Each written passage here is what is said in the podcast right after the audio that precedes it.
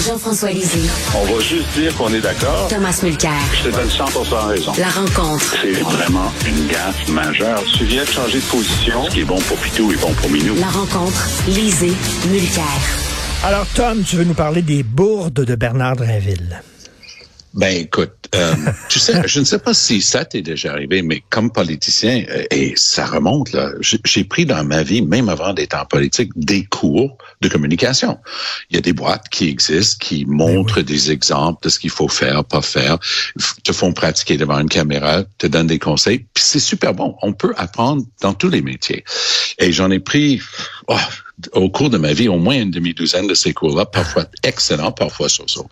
Moi, je te garantis que le vidéo de Bernard Drinville en train de répondre, répliquer à Michel David du Devoir va être un des premiers films qu'on va montrer à des gens qui veulent apprendre quoi pas faire lorsqu'ils font de la communication politique.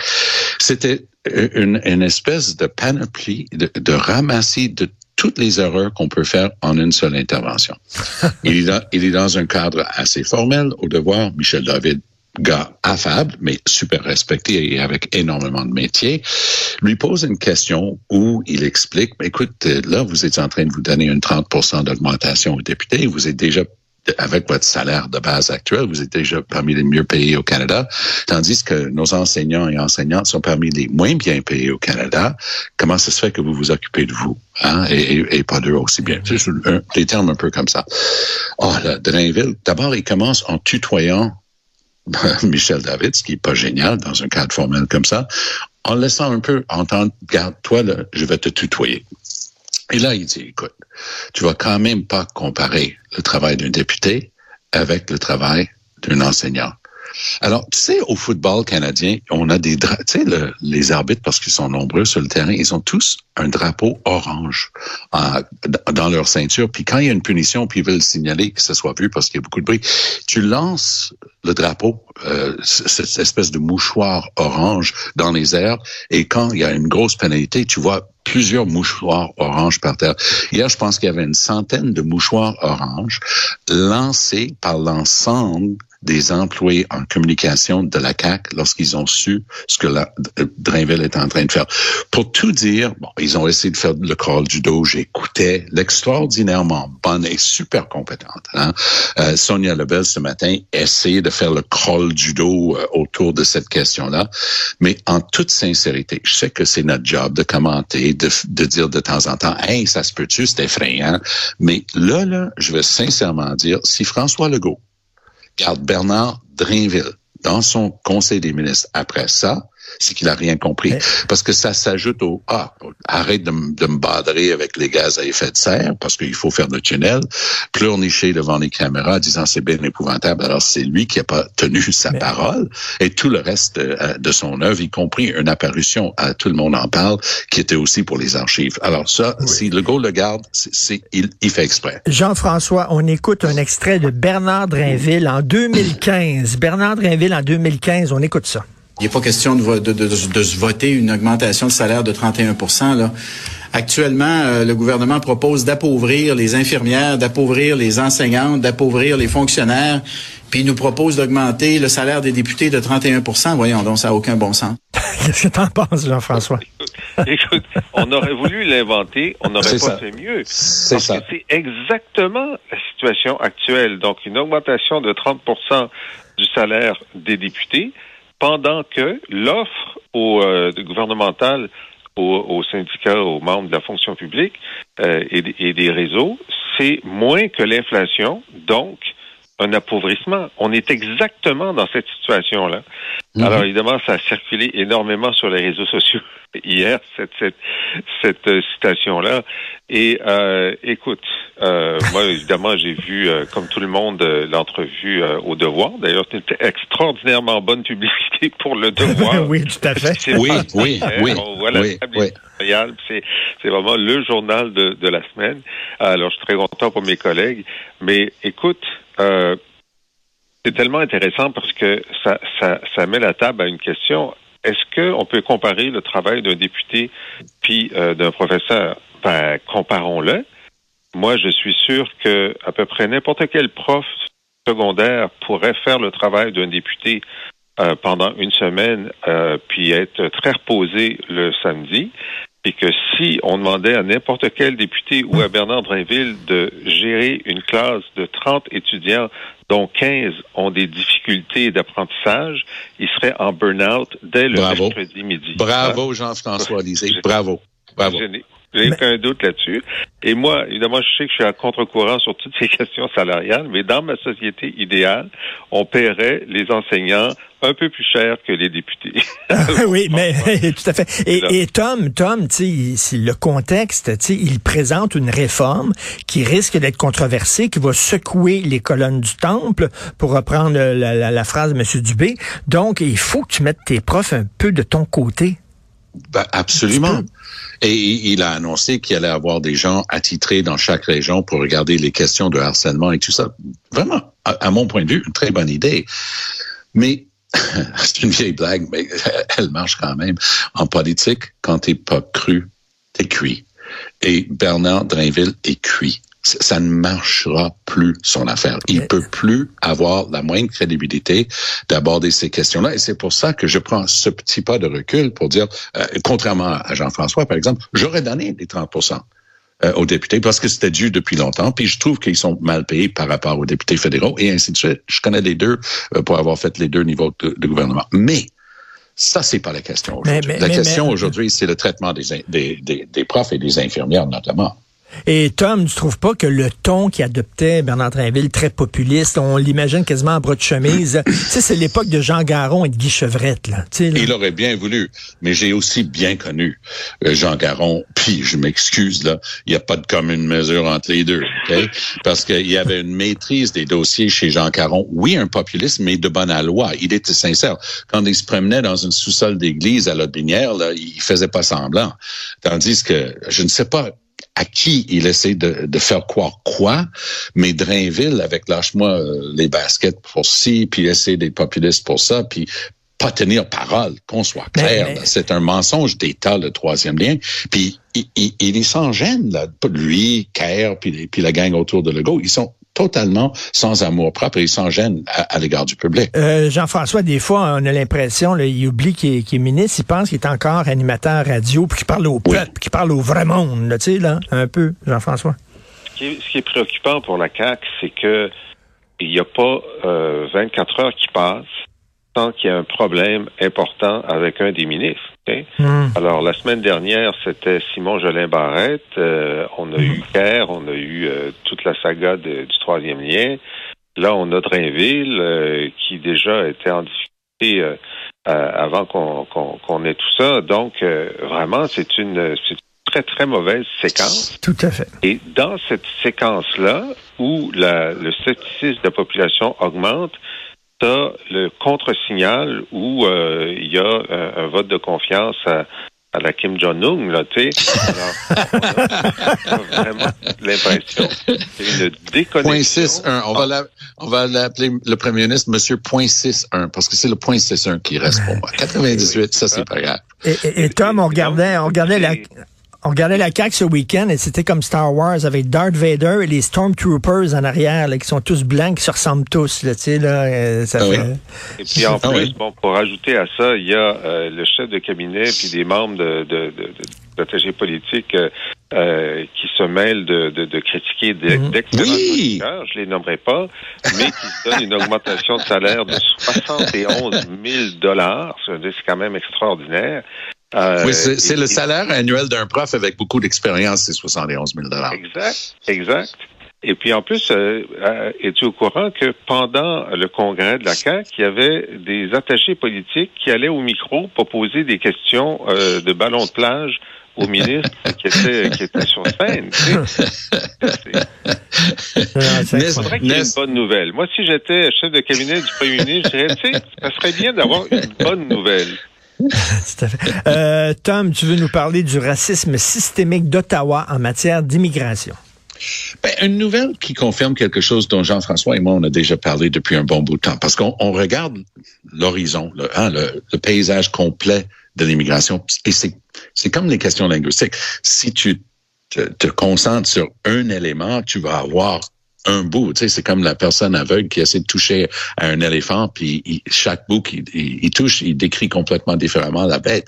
Donc, il faut, il faut se garder de ça et regarder l'ensemble. Mais une partie de cet ensemble qui est vraiment troublante, c'est que les demandes pour des gens qui viendraient étudier au Québec sont refusés dans une proportion beaucoup plus élevée que les gens qui veulent venir étudier dans les autres provinces. Et moi, ça me préoccupe. Et si on regarde la provenance de ces gens-là, oui, il y a un très grand nombre de ces étudiants qui viennent de, l'Afrique francophone notamment.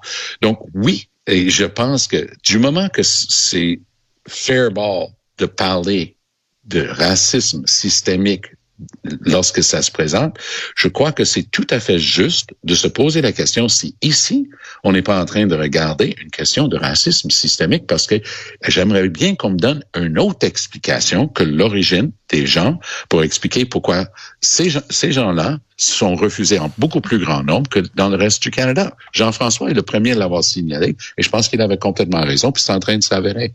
Jean-François. Ce sont des chiffres qui ont été compilés par l'Institut euh, de statistique du Québec, ça, ou l'Institut du Québec. Mais euh, le, ce qui est extraordinaire, c'est que ce sont des chiffres récents et ça fait au moins trois ans qu'on parle de ça. Donc, il n'y a pas de correction en cours à Immigration Canada.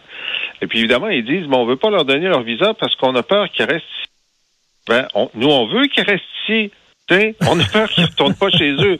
Mais nous, on veut qu'ils restent ici. Une fois qu'on va les avoir diplômés, c'est des francophones. Moi, la couleur de peau, ça nous dérange pas. On trouve ça très beau. Des Noirs francophones euh, qui sont diplômés du Québec, on en veut partout au Québec. Alors, franchement, s'il y avait un argument supplémentaire pour que le Québec contrôle son immigration, on vient de l'avoir. Oui, et il faut regarder, et ça aussi c'est une nuance qui est importante, c'est justement les catégories des migrants. Parce que M. Legault, on se souvient, il y a dix jours, il a refusé de donner une information qui était demandée par tous les partis d'opposition, qui était donne-nous les chiffres exacts au complet de l'ensemble de l'immigration au Québec, parce que sans ça, on peut pas avoir une discussion sérieuse. Et le seul parti à avoir refusé de donner cette information, c'était la CAQ de François Legault. Pas fort. Euh, Jean-François, tu veux me parler de Sam Hamad?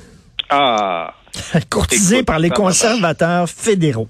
Je m'ennuie de Samaman. Moi, je trouvais que la présence de Samaman dans l'univers politique québécois est un plus. C'est un plus. D'abord, je trouve très sympathique. Il est, il est, il est très sympathique, oui. En plus, il invente des expressions, la fluidité, euh, le bouton à quatre trous, euh, non, la roue, la roue à trois boutons, c'est ça, c'est la roue à trois boutons. Ça, c'est Il faut que ça soit dans le, dans le petit Larousse. Je comprends pas que ça soit pas déjà, euh, c'est notre Yogi, c'est notre Yogi Berra à nous autres. Oui, oui, oui. Exact, exact. Et puis, euh, et, et, donc, euh, tu te souviens que dans Louis Il avait, euh, donc, sa circonscription de Québec, il y avait des majorités de 4-5 000, donc, de, de, lors des votes. Et lorsqu'il s'est retiré, à cause d'une affaire que, bon, il, lunchait avec son ami Marc, Marc-Yvan Côté pour discuter des subventions gouvernementales dans une entreprise. mais finalement, il n'y a jamais eu d'accusation ou quoi que ce soit. Il était très fâché d'être d'être suspendu du Conseil des ministres de Philippe Couillard. Il est allé bouder, euh, il est allé bouder en Floride. Là, on se souvient de tout ça. Donc, c'était très, très divertissant. Et là, il est disparu du, du, paysage. Il a pris sa carte de membre du Parti conservateur pour voter pour Jean Charest. Donc, il a pris sa carte. Euh, je suis pas sûr que Jean Charest a renouvelé sa carte, mais en tout cas, Sam, lui, il a renouvelé sa carte. Et, euh, et là, donc, on discute de la possibilité qu'il se présente pour euh, Pierre Poilievre aux prochaines élections. Il n'a pas nié, ça veut dire qu'il y pense euh, sérieusement, et euh, il est dans le comté de Joël Lightbound, donc un des seuls comtés libéraux de la région de Québec. moi, si j'étais Joël, j'annoncerais immédiatement que je vais me présenter au leadership du Parti libéral du Québec parce que c'est ne gardera pas sa job à, à, Ottawa. Et donc, ce serait une recrue considérable. Oui, oui, oui. Mais euh, je suis complètement d'accord avec Jean-François Richard. Il faut vraiment, ça serait une gaffe majeure de sous-estimer l'arrivée de Sam Hamad. Euh, d'abord, complètement d'accord avec Jean-François là-dessus aussi. C'est un être humain attachant, super brillant. Euh, mais oui, parfois, cette manière de, de, mélanger les expressions trahissait euh, parfois un, caractère où il allait très vite. Il, a fondé des entreprises. C'est un gars prospère. C'est un immigrant en provenance de la Syrie et euh, qui, a réussi en travaillant à Québec. Il est archi-québécois et de la ville de Québec. Et il, va gagner s'il se présente. Et ça va aider énormément. Mais, mais, mais, Tom, Tom, il ferait ça euh, par pourquoi? Par opportunisme ou il partage vraiment les valeurs du Parti conservateur? En fait, c'est ça l'extraordinaire changement qui a été opéré par la CAQ. Il faut donner ça à Legault. Quand il a créé sa coalition, et c'était dans la continuité de l'œuvre de Mario Dumont avec l'Action démocratique, c'était euh, es-tu séparatiste ou fédéraliste? Je m'en fous. Moi, j'ai telle vision économique et sociale. Ça, c'était Mario Dumont, continué par Legault. Moi, quand j'étais autour de la table, Richard, du Conseil des ministres, j'avais un chef de parti Jean Charest, qui est l'ancien chef des conservateurs à Ottawa, progressiste conservateur. Et j'avais dans le même conseil des ministres mon, mon, mon bon ami, Henri-François Gautrin, ancien chef du NPD au Québec. C'est lui qui m'a vendu ma première carte quand j'étais en première année de droit pour le NPD. Donc, la droite et la gauche se côtoyaient autour de la table idem chez les, les, les péquistes. Il y avait des gens de gauche comme euh, Louise Arel, puis des gens de droite comme, ben, on va dire, Paul Bégin ou d'autres. Il y avait des gens de différentes tendances. Qui, la colle qui les gardait ensemble était une colle artificielle qui fondait au soleil, qui était une colle constitutionnelle. Sam Ahmad était un gars de droite, un businessman, un mm. gars qui avait une option plus à faire et ainsi de suite. Donc, il, il est sincère, mais il est typiquement québécois en ce sens que socialement, puis le go aussi, Hein. Socialement, il ne vient pas parler à Legault de, de Est. Il dit que c'est pas socialement acceptable. Il vient pas dire à Legault que tu veux enlever le, système euh, de, de ce jour congé parental pour les, les, familles qui ont un enfant. sais, alors, ça, c'est des, des, trucs qui sont acceptés. Et Sam est de cette mouvance-là.